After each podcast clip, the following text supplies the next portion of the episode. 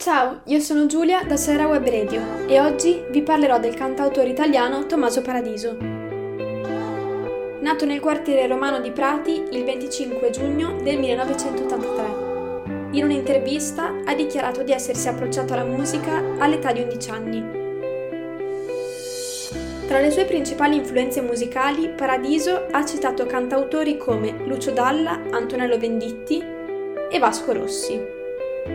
Nel 2009 ha fondato Dei Giornalisti, insieme a Marco Antonio Musella e Marco Primavera.